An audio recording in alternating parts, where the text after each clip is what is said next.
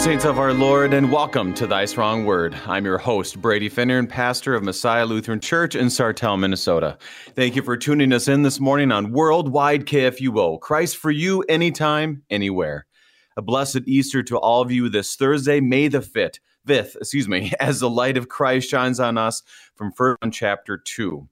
We all need an advocate we often think that other people need advocates, but we realize those moments where someone stood up for you, how appreciative you were, whether it's our parents, our friends, our spouse, or even our kids, can people who will speak up for someone else. Especially as Christians, we realize that need to be able to help those who cannot help themselves. Why do we do that? Why do we even think that way of advocacy as Christian people? Is because that is who Christ is. That is one of the most edifying things that we'll see throughout the, this epistle is that it is not about your advocacy, but it is the Lord's advocacy through Christ for you. This is a message for us not only to know that we are not alone, but it is a message for the whole world. So today, hear that message for you. Open up your Bibles, put on your Christ goggles, for the gifts are ready, ready for you. Thank you to our friends at Lutheran Heritage Foundation for your support of Thy Strong Word. Visit lhfmissions.org for more information. lhfmissions.org. Helping us to be strengthened by God's Word this morning, we welcome regular guest Pastor Curtis Dieterding of Zion Lutheran Church in Fort Myers, Florida.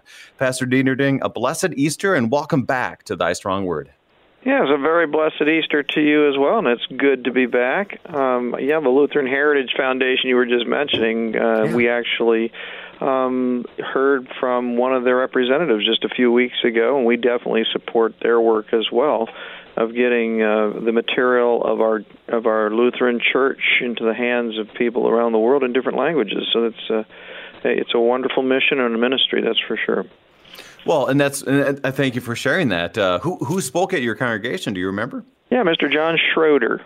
Yeah. Okay. Yep. Yep. I've heard. Of, I've heard of. I've heard of him before. Yeah. So so tell us a little bit about like what did he highlight? As we're as we're taking well, speaking of he highlighted how he uses uh, you know that that they use the catechism other lutheran uh, documents and writings that that we have other teachings that we have and that uh, these are all translated into different languages. So it's not just the bible but also our doctrines you know that that are in our books the book of concord the um, you know the, the small and large catechisms all all of the materials that we uh, embrace as as confessional material for our church. So yeah, it was really it was really interesting. I had not uh, understood it uh, as well as as when he presented it that day. And uh, of course, our people are very good at supporting missions that uh, advocate the spreading of the word of God, no matter how that's done. So, uh, yeah, it was just it was a joy to have him here on board.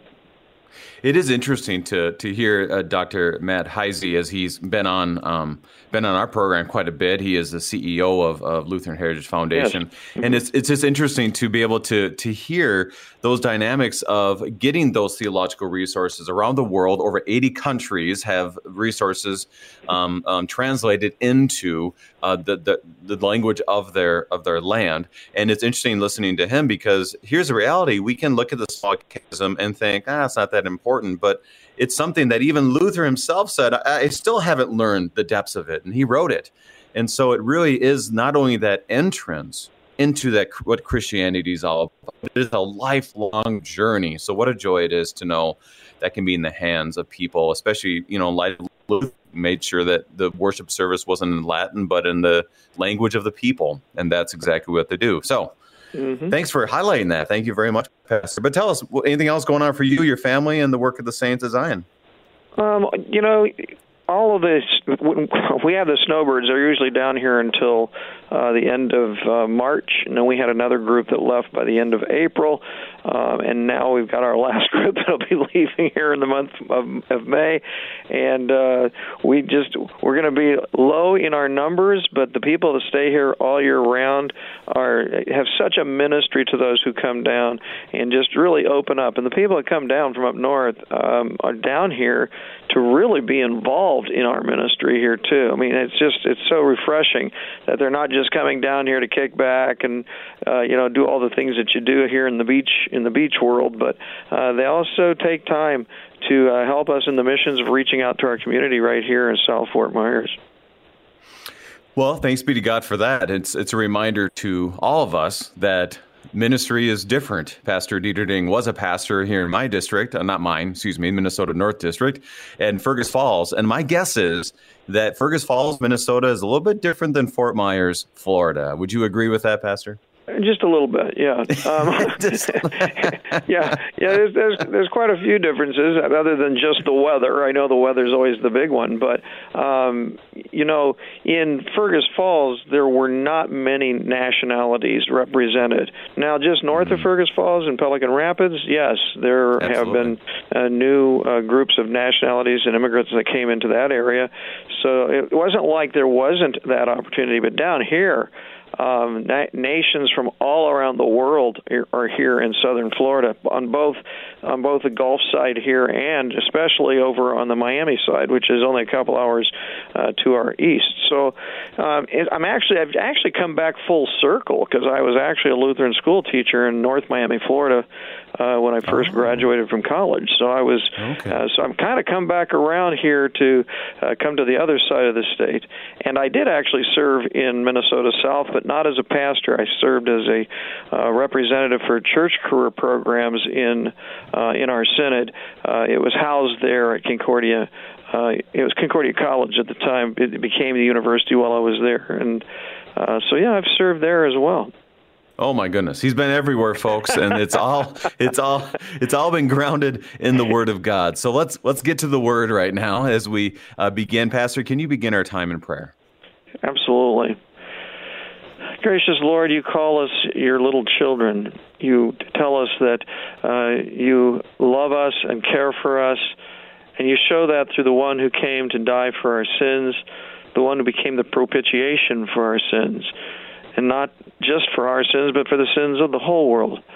Pray that you would help us to understand what that means for us each and every day of our lives, especially as you stand as uh, the, our advocate with the Father.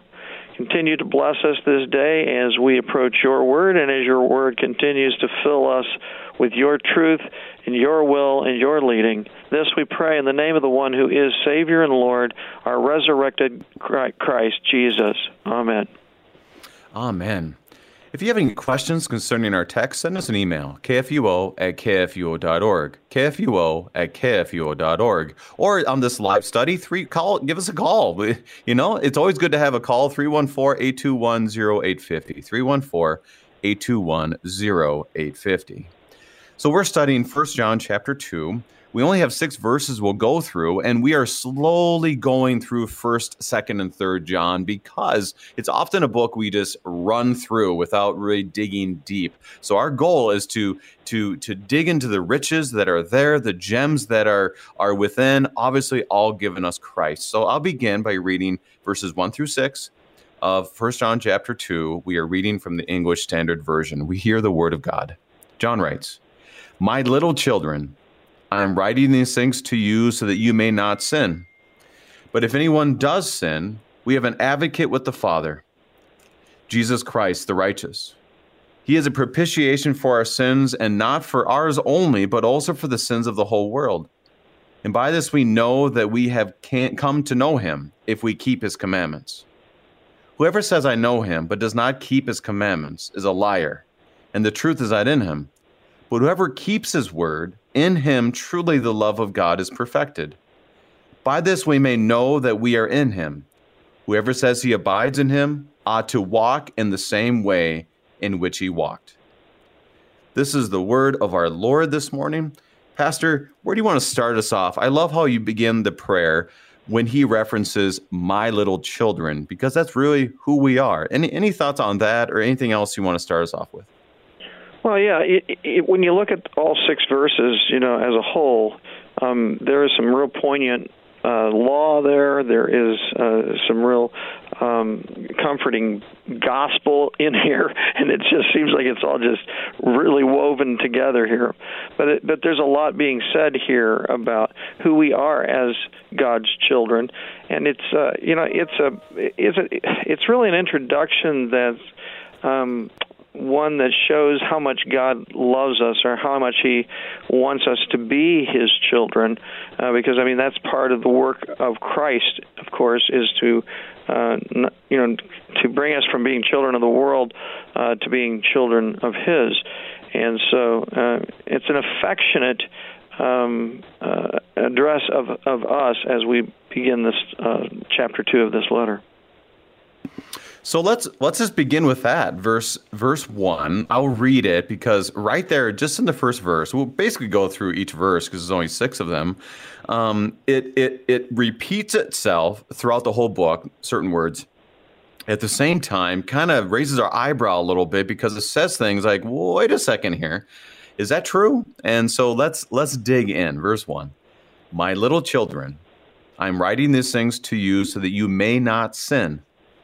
But if anyone does sin, we have an advocate with the Father, Jesus Christ, the righteous. So, Pastor, we spoke a little bit about my little children. There's a few other things I want to highlight and make sure that we get through it. First one, it says that you may not sin. For any good Lutheran, you're like, uh, what? That's not going to work. And then, secondly, that we have an advocate. What is an advocate? And finally, it confesses who Jesus is, the righteous. Where do you want to start? Yeah, well, I mean, I mean, first of all, you know, he's saying that he's writing out of the desire that we have for those of us who follow Jesus, who seek to use the law of God, the moral law, that is the Ten Commandments, as a guide. And so that that is always our desire. It's not like we don't that that we do want to sin or that we just throw in the towel and we don't and we don't worry about uh, whether or not we're sinning. I mean, he's writing this for this purpose that that you may not sin, but he also knows immediately that but if anyone does sin, and he knows that we are always in that struggle. You know, there's always going to be that tension of knowing that we uh, have forgiveness, that we're promised salvation, but at the same time, we know that we're still in in the thick of the battle you know that we're still trying to uh, not sin, but we know that at times it's going to happen. Um, it's interesting, you know, over all the years that I've taught the, the Lutheran instruction class in my churches, there was only one person that ever said that they believed they were at a point in their life that they no, no longer sinned and I I just and they well and they immediately left my class, and I I told the rest of the class I said well there you go another person offended by the law, right, I said right. you know and that's exactly what happens you know even even when we think we're righteous or we think we no longer sin. Um, we have already if you just break break it at one point you've broken the entire law james tells us and and so um, what we what we should desire is the very thing that John uh, is affectionately writing to us that uh, that you may not sin. You know, in other words, I'm going to lay out here the will of God in this letter of what God wants from us as His children. Uh, but if you do sin, we also know that we still have this advocate, this one who uh, loved us enough to give up His life, who is uh, who stands really before the Father and really um, just kind of lets him know that we are declared righteous in him. And so it's it's really interesting to see how that's all kind of brought together there in that one verse. And, and, and you know, we're not even really uh, technically through halfway. You know, if you want to, we want to go down the list. Is first of all, I like what you said in our introduction. My little children. I found it interesting because it's kind of a John theme of this understanding of being born again you know language we don't typically use as Lutherans, but it, it, does relate with that. That there's a new birth that we have when we are in Christ. Um, we'll be talking about other such things like anointing um, in the in First John, but here that really relates with that. And secondly, in many ways, you never really get past a childlike faith because what does Jesus say? That we must have faith like a child. So we could see it as offensive, and maybe it was offensive to some people in those days, but it just reminds us how new day, every day, we are born anew in the forgiven forgiveness that we have in Christ. So, any thoughts on that? Because I like I, I just say all the time in this program, I feel like I'm I'm always I never really got past confirmation stage because it's such simplicity that I need every single day. Your thoughts on that part? Yeah, have you ever had have you ever had um, the, these thoughts in your life that uh, you know it seems like the older we get, the more information we get from the world, and it just seems to jumble all the all the truth of God's word and try and mm. tries to muddy it, and and and yet when we were younger, we just heard from those that we trusted, you know, our dads, our moms, our pastors, and and maybe even some Lutheran school teachers. We would have we would have just heard what they had to say about Jesus, and we just flat out believed it. We didn't right. question it at all. We knew hmm. that since these people who are the adults in our lives were so strong about their faith in their Lord, then they were leading us in a sense like children to believe in Jesus as Lord. And then of course as we grow up, uh, you know there's there's all the questions and the doubts and the all the different challenges that we get as we as we go into adulthood uh, and all the peer pressure and so forth. Uh, you don't have all that as a child, especially a child who's being brought up in the church, in the faith, in the scripture. Um, it's just a child will just grab a hold of something, uh, especially if they've not been harmed. You know, if it's a child who's been uh, still in their innocence, uh, have not been tainted by all the garbage in this world. Um, it's even more so that they will grab hold and have faith. Uh, that uh, just completely and totally embraces without questioning whatsoever and that's where you know we we do we do go beyond you know Jesus loves me this I know of course. Um, but we in some ways we don't. And that's where he's speaking in such simplistic terms here that I like what you said about how the next part goes.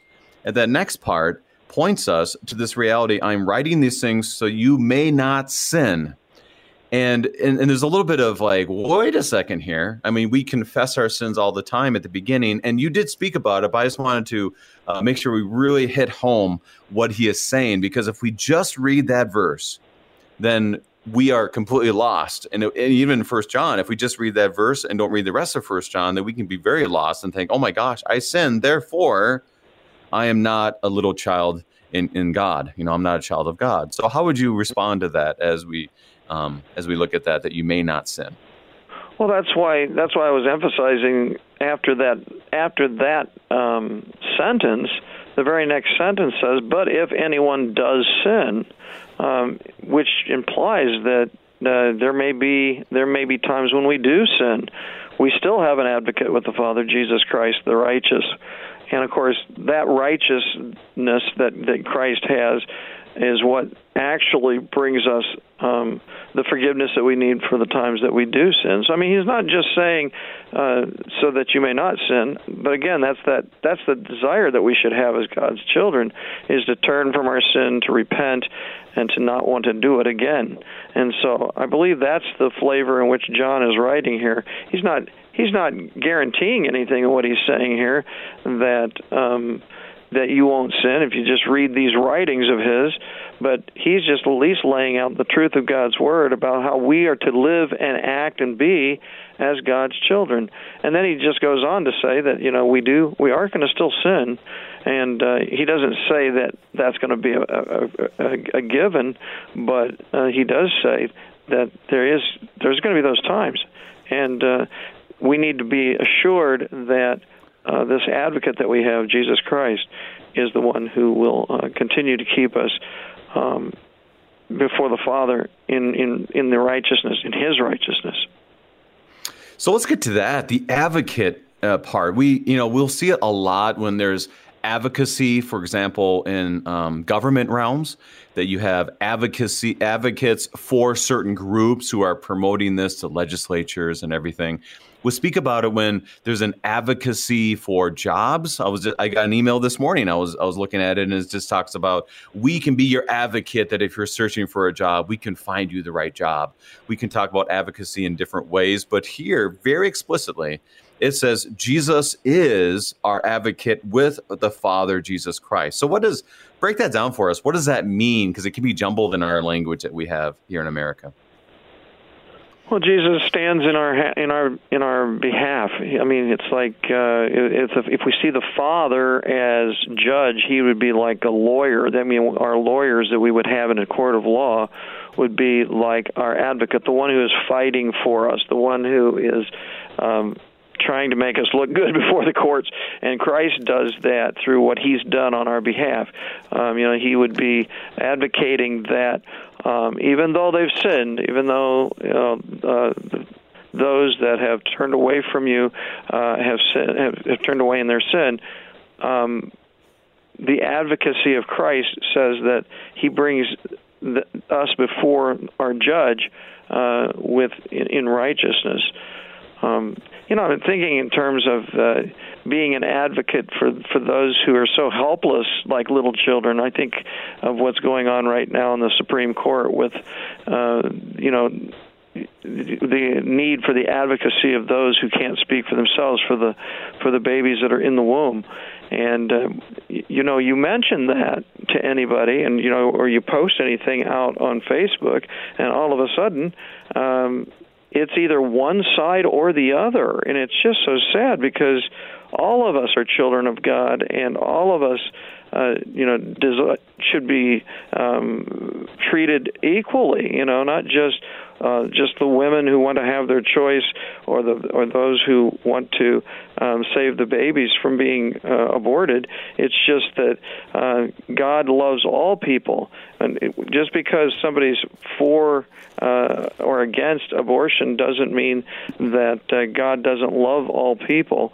Um, I we just got to help those that that it can't see God's will, cannot see God's law, and be an advocate for God's word.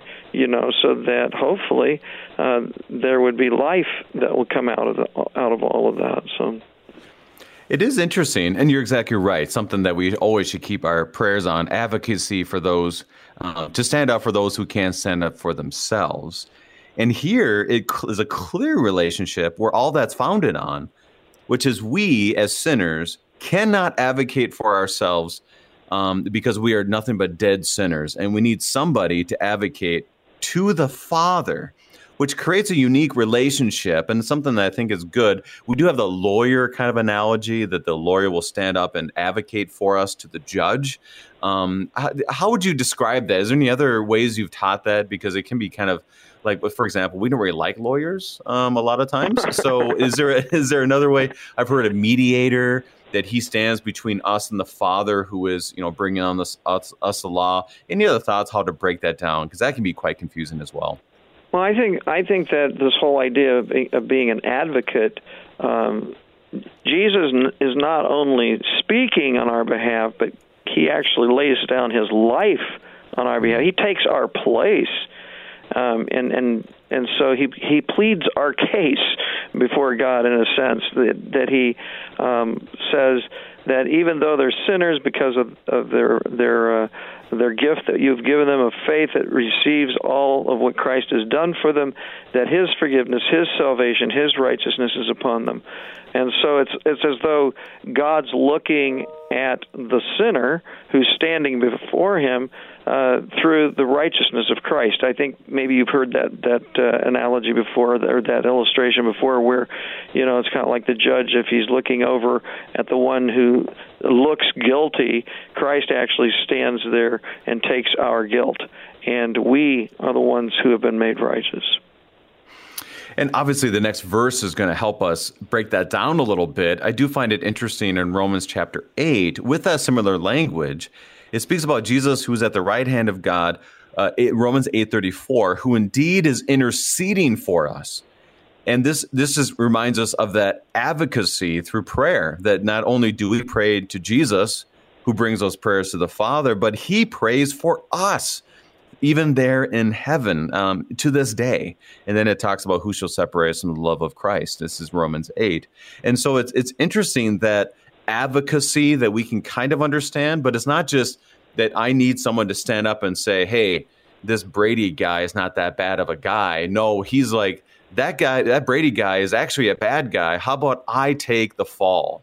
Is how we would see this. And verse 2 is going to get more into that. But the interceding, mediator, advocate is so wonderful. And then it says this about Jesus the righteous. In case anybody's wondering who this guy who's advocating for you is, he is the righteous. Why is that important as we read verse 1, Pastor? The righteous. Well, because Jesus alone is is righteous. I mean, none of us are righteous, not even one, says Romans three. And it's just Jesus Christ um, is righteous, and because He's righteous, um, He is going to fulfill all of God's demands uh, for us. Um, you know, that's everything uh, like keeping the law, the the uh, forgiveness of our sins. All of this is done through Christ, and just like I've been saying, you know, His righteousness becomes our righteousness, and uh, he that means he's perfect. That means he's right. He, he's always he's never wrong. He's never he's never sins. He never goes against the will of god. And uh, this is the gift that he wants to give us and he, not, he neither slumbers nor sleeps, which is another language of us to always remember that this advocate is so different than any other advocate, different than any lawyer, different than any person going to a Capitol Hill, um, different than anybody else, even our own parents or spouse or even our children when they try to advocate for us. Because not only did he go all the way to death, but it was a perfect death. It was perfect blood. It was perfection in every way that he did for a sinner like me. So, Pastor, I want to ask this. Um, as we look at verse 1, this person comes to your class and says, um, I don't sin anymore. Uh, what would you? I'm going to go back because we haven't got there. We have about a minute left before our time. What what would you say if that person would have stayed, if you will, um, or if someone else tells you, like, I don't think I sin anymore? What would you tell them? Well, I would ask them, you know, questions that that would seem pretty, uh, you know, like, um, do you know? Do you realize that you sin in thoughts, words, and deeds? Have you ever, you know, have you ever hated or disliked somebody or something uh, to the point that uh, you'd like for it to be be rid of? Uh, you know, even in our thoughts, we can actually sin. Um, and and that was one of the that was one of the battles that Martin Luther fought. You know, he always tried to to to not sin and try to follow the law perfectly, and he saw time and time again how this wrathful God was, you know, just a tyrant over him, ready to crush him like a bug at any minute. And uh, he even found that even if his hands and his feet were occupied and were able to keep from sinning, even his thoughts he couldn't even control at times where they would where they would run wild, and, and he knew that he was sinning even in thought. So let's get to that on the other side. We've gone through one verse, but we'll get to more. We are studying 1 John chapter 2 with Pastor Curtis Dieterding, and we will be right back.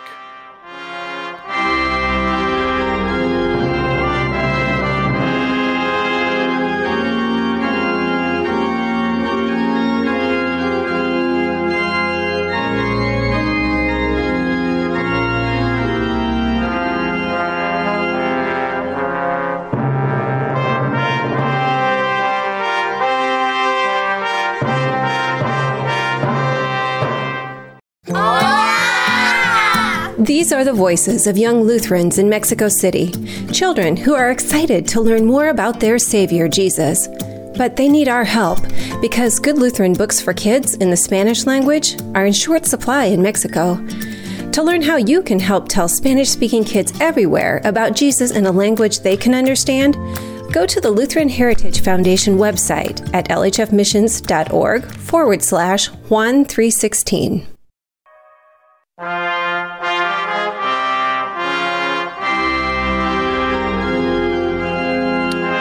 And welcome back. We are studying First John chapter 2, only so far only the first verse of First John chapter 2 with Pastor Curtis Dieterding of Zion Lutheran Church in Fort Myers, Florida. And Pastor, anything else in verse 1? There, there's so many gems in there. Anything else? I think that uh, I think we pretty much covered a lot of what's in there, you know, as far as All right. whole advocacy and the righteousness of Christ and little children. Good deal. So, verse 2 brings us even more fun language and also more depth of God's grace in Christ. So, verse 2 He is the propitiation for our sins, and not for ours only, but also for the sins of the whole world. First of all, Pastor, the, the word in there that I don't know, I've never heard this at the coffee shop. I've never heard this when I coach track, that some kid comes to me and says, you know what, Brady? The propitiation, or however, they never, have never used that in normal conversation. So it's a fancy term, a good term, good for us to understand. What is propitiation as he speaks? So, um, you know, looking at looking at that uh, earlier, I was looking at the definition of that word. Um, and I, I, I really like what the study Bible actually talks about uh, as far as that word. Let me just read that a little portion of this to you. It says, "It's satisfaction for the demands of God's law. Jesus satisfies God's demands for perfect obedience and perfect payment for sins." Through his life and death on the cross, Jesus became the means of forgiveness, the way of reconciling man to God. Jesus made complete satisfaction for the sins of all mankind from the beginning of the world to the last day.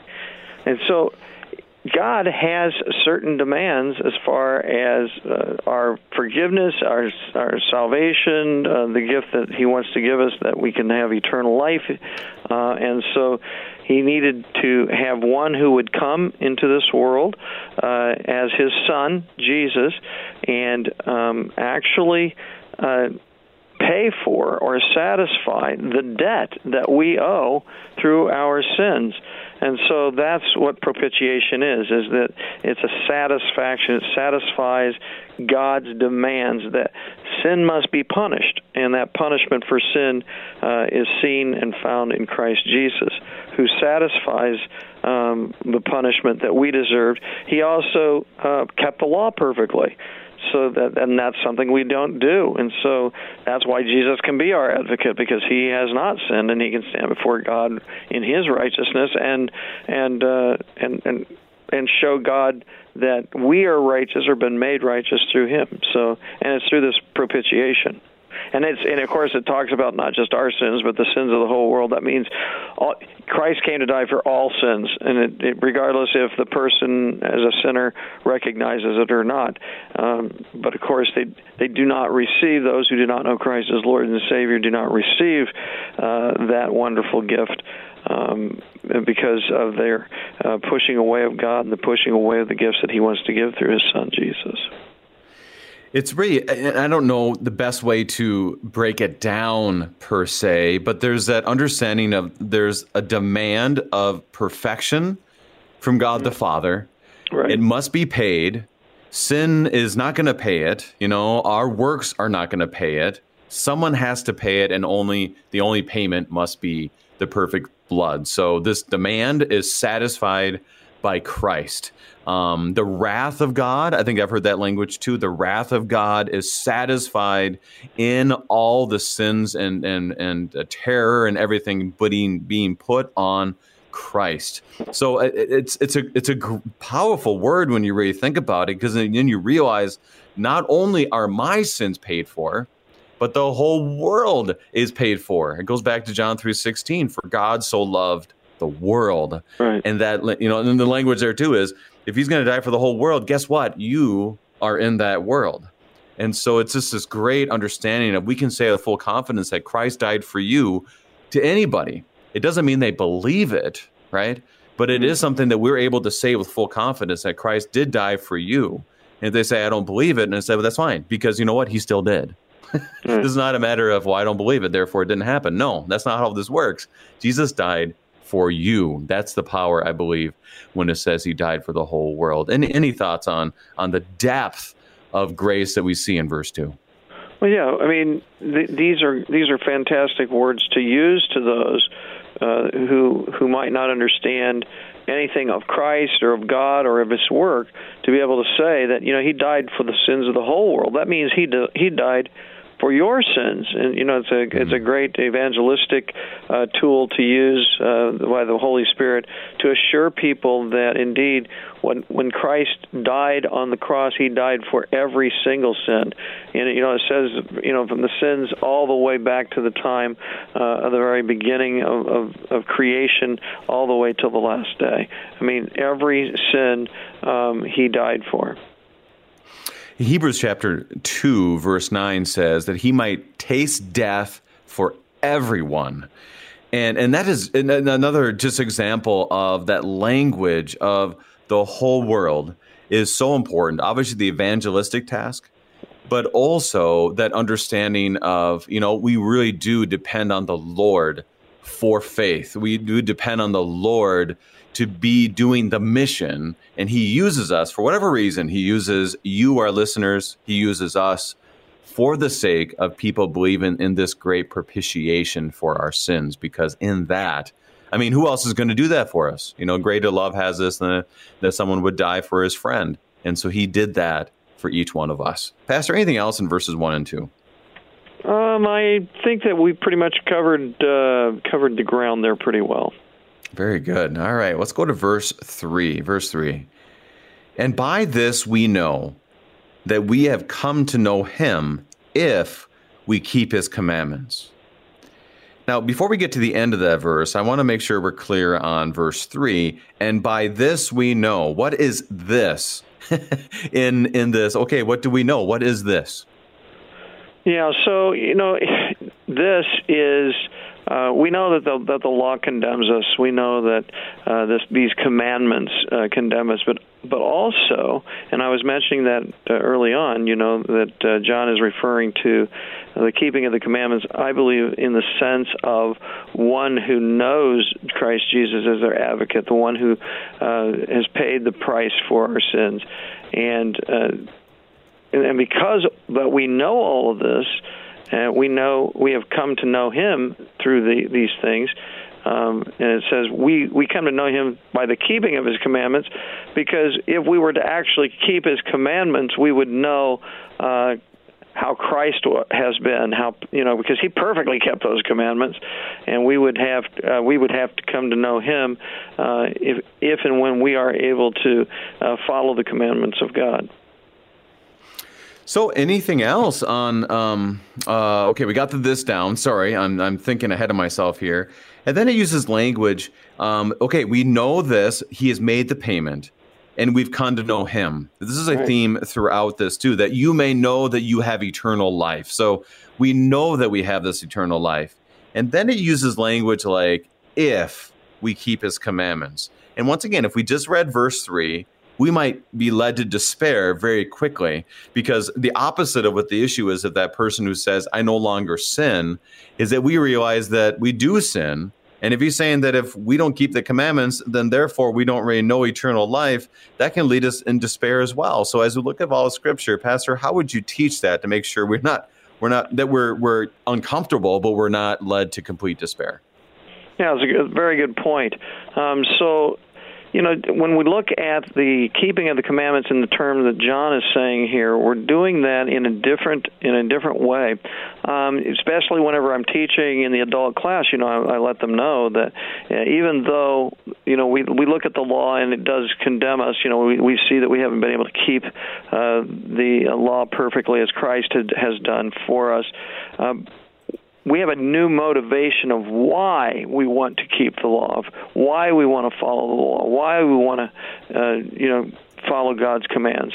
And that is where once the motivation was you do this or else, you know, uh, that's how the mm. law comes mm-hmm. down on us, you know, it says you do this or else, you know, you're not going to you're not going to have this relationship with God. And, and when we can't, there's no way we can do it. But if you look at it through the cross, and you see that what Christ has done for you, the new motivation is, you know, I want to follow the, the laws of God because of what Christ has done for me.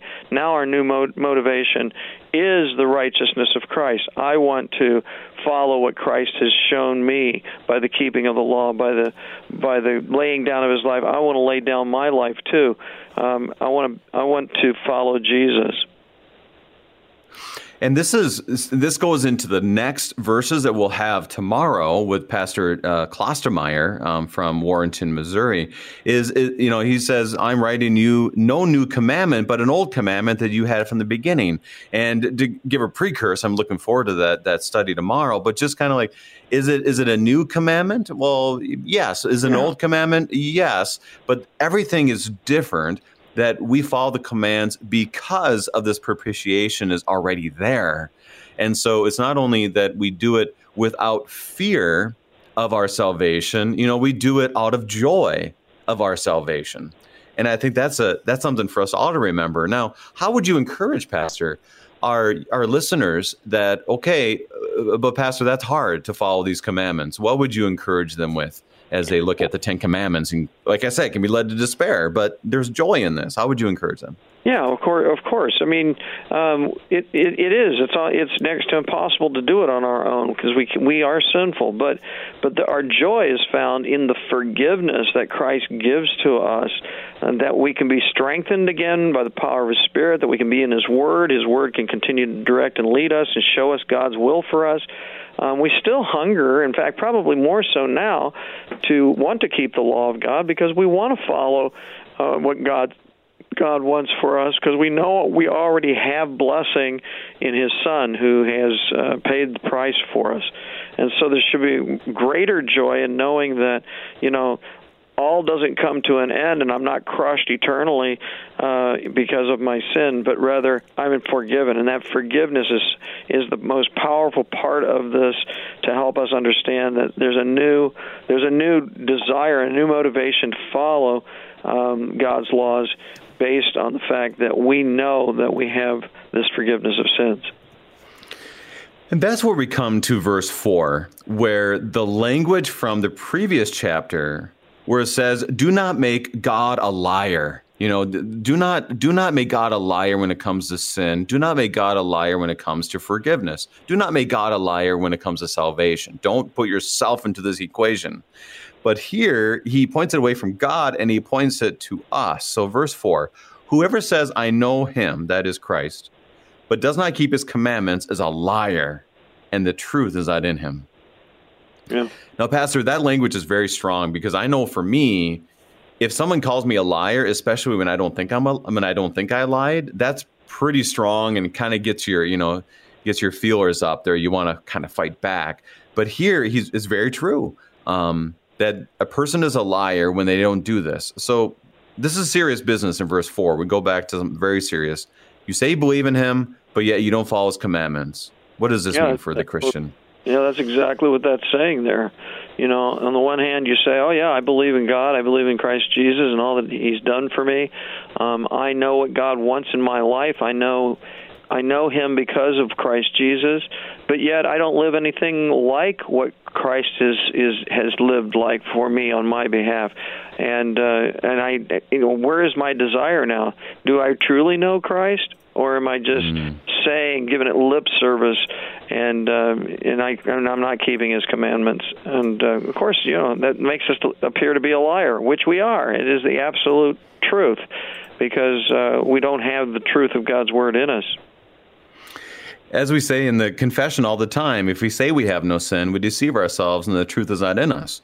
Right. Uh, but we also could say that if we say we believe in Him and do not follow His commands, the truth is not in us and and this can be very trying. So if we realize that we really have um, two realities that happen here is first of all you say, yeah, I didn't follow him, but it's no big deal, right?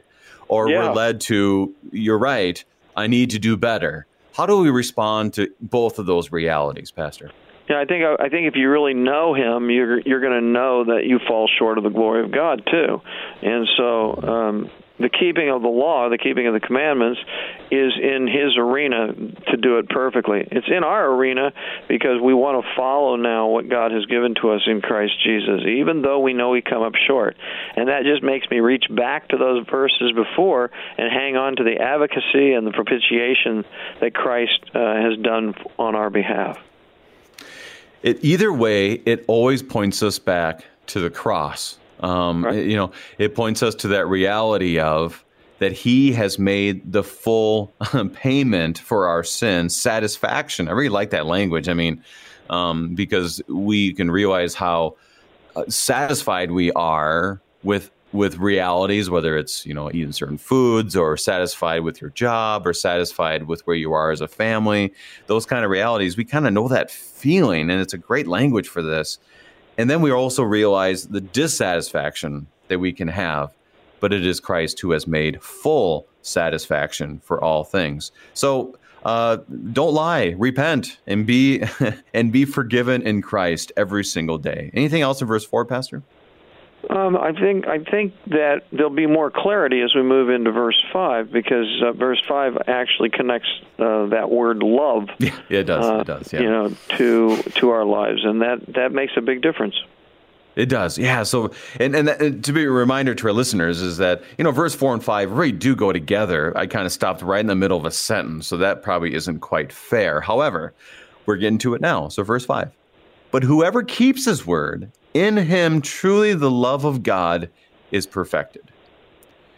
So now it goes from, okay, you're a liar, you're not following his commandments, but here it speaks about when you do follow it, that his love is the love of God is perfected, which is um, uh, can sound like okay if i do this and then god's love is perfected. If i don't do this and god's love is no longer perfect or something along those lines. We have to muddle through this. How, how do you want to start that wrestling match well god's love is god's love is perfect to, to begin with and and uh, so so so whenever we love it's because of, of god. It's because of christ. That's the only way that we can truly love and show love because uh, even those who may appear to be showing love to neighbors, showing love to God in, in what they say, what they do, what they think, uh, may indeed uh, be doing it for themselves and not for God at all.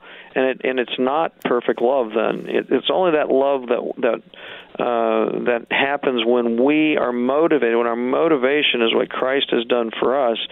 And in that, uh, God's perfect love is revealed even through our lives. But it doesn't mean we're perfect in our love because we are not. So as we look at this, it's it's important too to realize that his God is perfect, we are not, but we are able to follow his will by the help of the Holy Spirit. Right? And this is why when we look at the 10 commandments, that when Luther writes that is that he also includes that you know this is what you should not do and then he shows what we should do and our works will never be perfect. We're not saying that, but we are saying we can fulfill these because God is our advocate, not only speaking for our help, but also by the power of the Holy Spirit, able to help us do these things faithfully and in faith. So uh, to me, that's always a tension. So, how would you encourage our listeners to, well, do the commands of the Lord? This is a joyful thing, and to do them and to know the Lord is helping you. Any thoughts?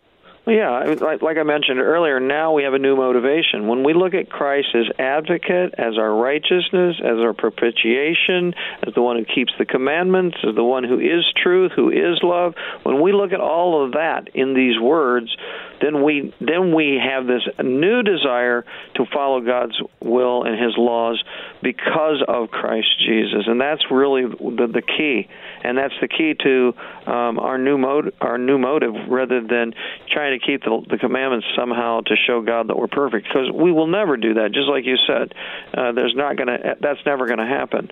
But that doesn't mean we just throw in the towel. Like I said earlier, we we we now want to continue to keep our eyes fixed on Jesus, the author and perfecter of our faith, the one whom we look at there on the cross and see all of what He has done for us that brings us great joy to now want to follow the very will of God. And like you said, we could only do it through the power of the Holy Spirit, not through something that we mm-hmm. do. Um, you know, when I tell people, you know, that, uh, you know, there's a good thing you did, that's a beautiful thing, you, this very loving act you did, all praise should always be given to God because you wouldn't have been able to do any of those things if it wasn't for the fact that He not only created you, but recreated you in Christ Jesus and by the power of His Spirit uh, enabled you to do the kind of work uh, that is good, that is right, that is according to His commandments and His will.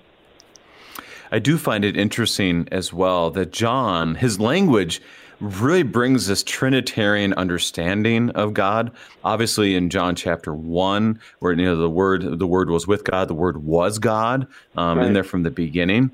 Um, the word made flesh, but also in this particular case is that he speaks about Jesus being the advocate with the Father.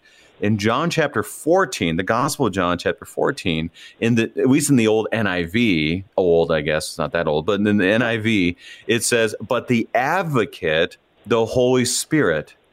And so there's there's definitely this interconnection of the Trinitarian understanding of God, the truth of the Trinity, and this advocacy that not only the Son has, but the advocate, and in the English Standard Version, it says helper, this helper for us to be able to do the things of God, not only to help us confess Jesus as Lord, but also to do what He's called us to do. And it's absolutely um, enriching for me to think about that this can be my prayer life as uh, that when I need to go do something that God has called me to do, I can pray um, that the Holy Spirit can pray for, for Jesus to help me do these things. And that promise is there as well. So that's my encouragement to listeners is to pray, Lord, help me to do your commands. Help me to do these things and to fully understand that the Lord indeed does help. What are your thoughts? Yeah, I think that you that you said that very well. Um, you know, because that's that's exactly where we're at in relationship to our God. Because of what Christ has done, now we're able to do uh, the things that that are truly, um, you know, in line with keeping His commandments. And again, what I like about what John does here is he keeps saying that uh, you know we are still sinful, we're still liars, we're still uh, not following Christ whenever we don't follow that law, but yet you know, we still have those words of comfort uh, that that you know Christ died on our behalf, that He satisfied God's wrath, that He um, has brought His righteousness to be our righteousness. So it's all there. It's it's He's trying to encourage, and I'm writing these things to, really to encourage you, so that you may not sin and uh, mm-hmm. and so we have an encouragement really going on here. And, and if you if you look, and whenever you guys go through the rest of this chapter, you'll see that um, that he continually refers to us as children, and it's just right. uh, it's remarkable, you know, to see how he continues to bring that to the forefront all the time. And this is a reminder: one, children need help. I mean, when you were when we're a child, we need help, and then that's a reminder. He's not saying, "Oh, you were a child." But now you've grown up. No, he, he kind of keeps us in that childlike state to remind us that we are still needing help. And I'm gonna I'm gonna highlight this too, Pastor, that all of this connects us to that that fact that Jesus has died for the sins of the world, right? Yeah. And this is that motivation you spoke of that Jesus has died for me. It also, as I'm thinking about this as we're talking, it motivates us to realize that when I serve others, that Jesus has died for that person as well that it's not only my reality, but it's their reality. Therefore, we extend mercy. Um, we serve our others. And the church does this, right? This is why we are there to serve other people, not only because he's died for us, but we believe that when we are encountering others, um, like you said in your area, from around the world, you can say with full confidence, they died for you. And that's why I'm serving you. He died for me. He died for you. We are therefore united in that reality in Christ. So, Pastor, what are your thoughts on extended mercy and service, knowing that He has died for the world? Well, I mean that is like I said, that's our motivation. Our motivation yeah. is what you know what Christ has shown to us in His mercy and His care for us. You know that should be overflowing out of the lives of each and every one who believes in Him as Lord and Savior and uh, you know we can see that in a lot of different ways. And you know, with family, with brothers and sisters in Christ, with people in our neighborhood, in our communities, um, we can definitely show the care and the love of Christ in our lives because of what He's done for us. Let's get to the last verse. We have about three minutes left in our time, Pastor, and it it it, it kind of it comes together. and in, in John language, sometimes you're like, "Ooh, good thing we didn't end in that verse uh, with the whole book." So, verse six: Whoever says he abides in him ought to walk in the same way in which he walked. And this brings us back to those old bracelets, and I think they're still around actually. What would Jesus do? Right. And that bracelet is right. That's exactly what John is saying. What would Jesus do? And that's therefore what we should do. How do we keep that in the right context in verse 6? Well, you know that word "abide" just jumps out at me, and and mm, and, mm-hmm. and it does so because it reminds me of what Jesus said about abiding in Him in John chapter 15. You know, He says, "Abide in Me, and I in you." As a branch cannot bear fruit by itself unless it abides in the vine, neither can you unless you abide in me. I mean, he, he goes over this and over this and over this. You know, I am the vine, you are the branches. Whoever abides in me and I in him, he it is that bears much fruit. For apart from me, you can do nothing. And so um, that's the only way in which we're going to be able to love. That's the only way we're going to be able to keep the commandments of God is that we need to abide in Christ Jesus. So, Pastor, I think these words there's there is um, throughout this study we've heard people speak about how this text was written to um, the church where many people were falling to the worldly ideologies. They were falling um, for this idea, that idea, leaving the church. And a lot of times we are left with, well, well, whose fault is it? Like, how come they're all leaving? Whatever might be. And he gets back to the simplicity of the gospel and also the simplicity of what we are to do. So that's why, with about a minute left in our time here, Pastor, how would you encourage our listeners, knowing the simple truths from these words, and the simple commands to follow his command and to love others. How would you encourage our listeners with these good words for today's church as it relates to the first century church? Yeah, I would I would say that today, you know, whenever we look at these words, um, you know, we've got we've got i think the the key point here is know that uh, even though we're not perfect we can still have this desire to follow the law of god because of what christ jesus has done for us. And i and i believe that if we have that new motivation of of following Christ, we're we're going to be motivated to following God's law because of the fact that Christ showed His love and His care for us, and we in turn need to show our love and care uh, for others and for each other as well. And as we, we as we've been saying, Christ is our advocate, so we pray, "Oh Lord, help us. So, Pastor Curtis Dieterding of Zion Lutheran Church in Fort Myers, Florida, giving us God's strong word from 1 John chapter 2, helping us to walk in the light as our Lord Jesus is our light. So, Pastor Dieterding, thank you for bringing us his gifts. It's always it's always a joy. Thank you. Bye bye now. Uh, I'm your host, Brady Finnern, and pastor of Messiah Lutheran Church in Sartell, Minnesota. Thank you for joining us, and the Lord keep you safe in the palm of his hand.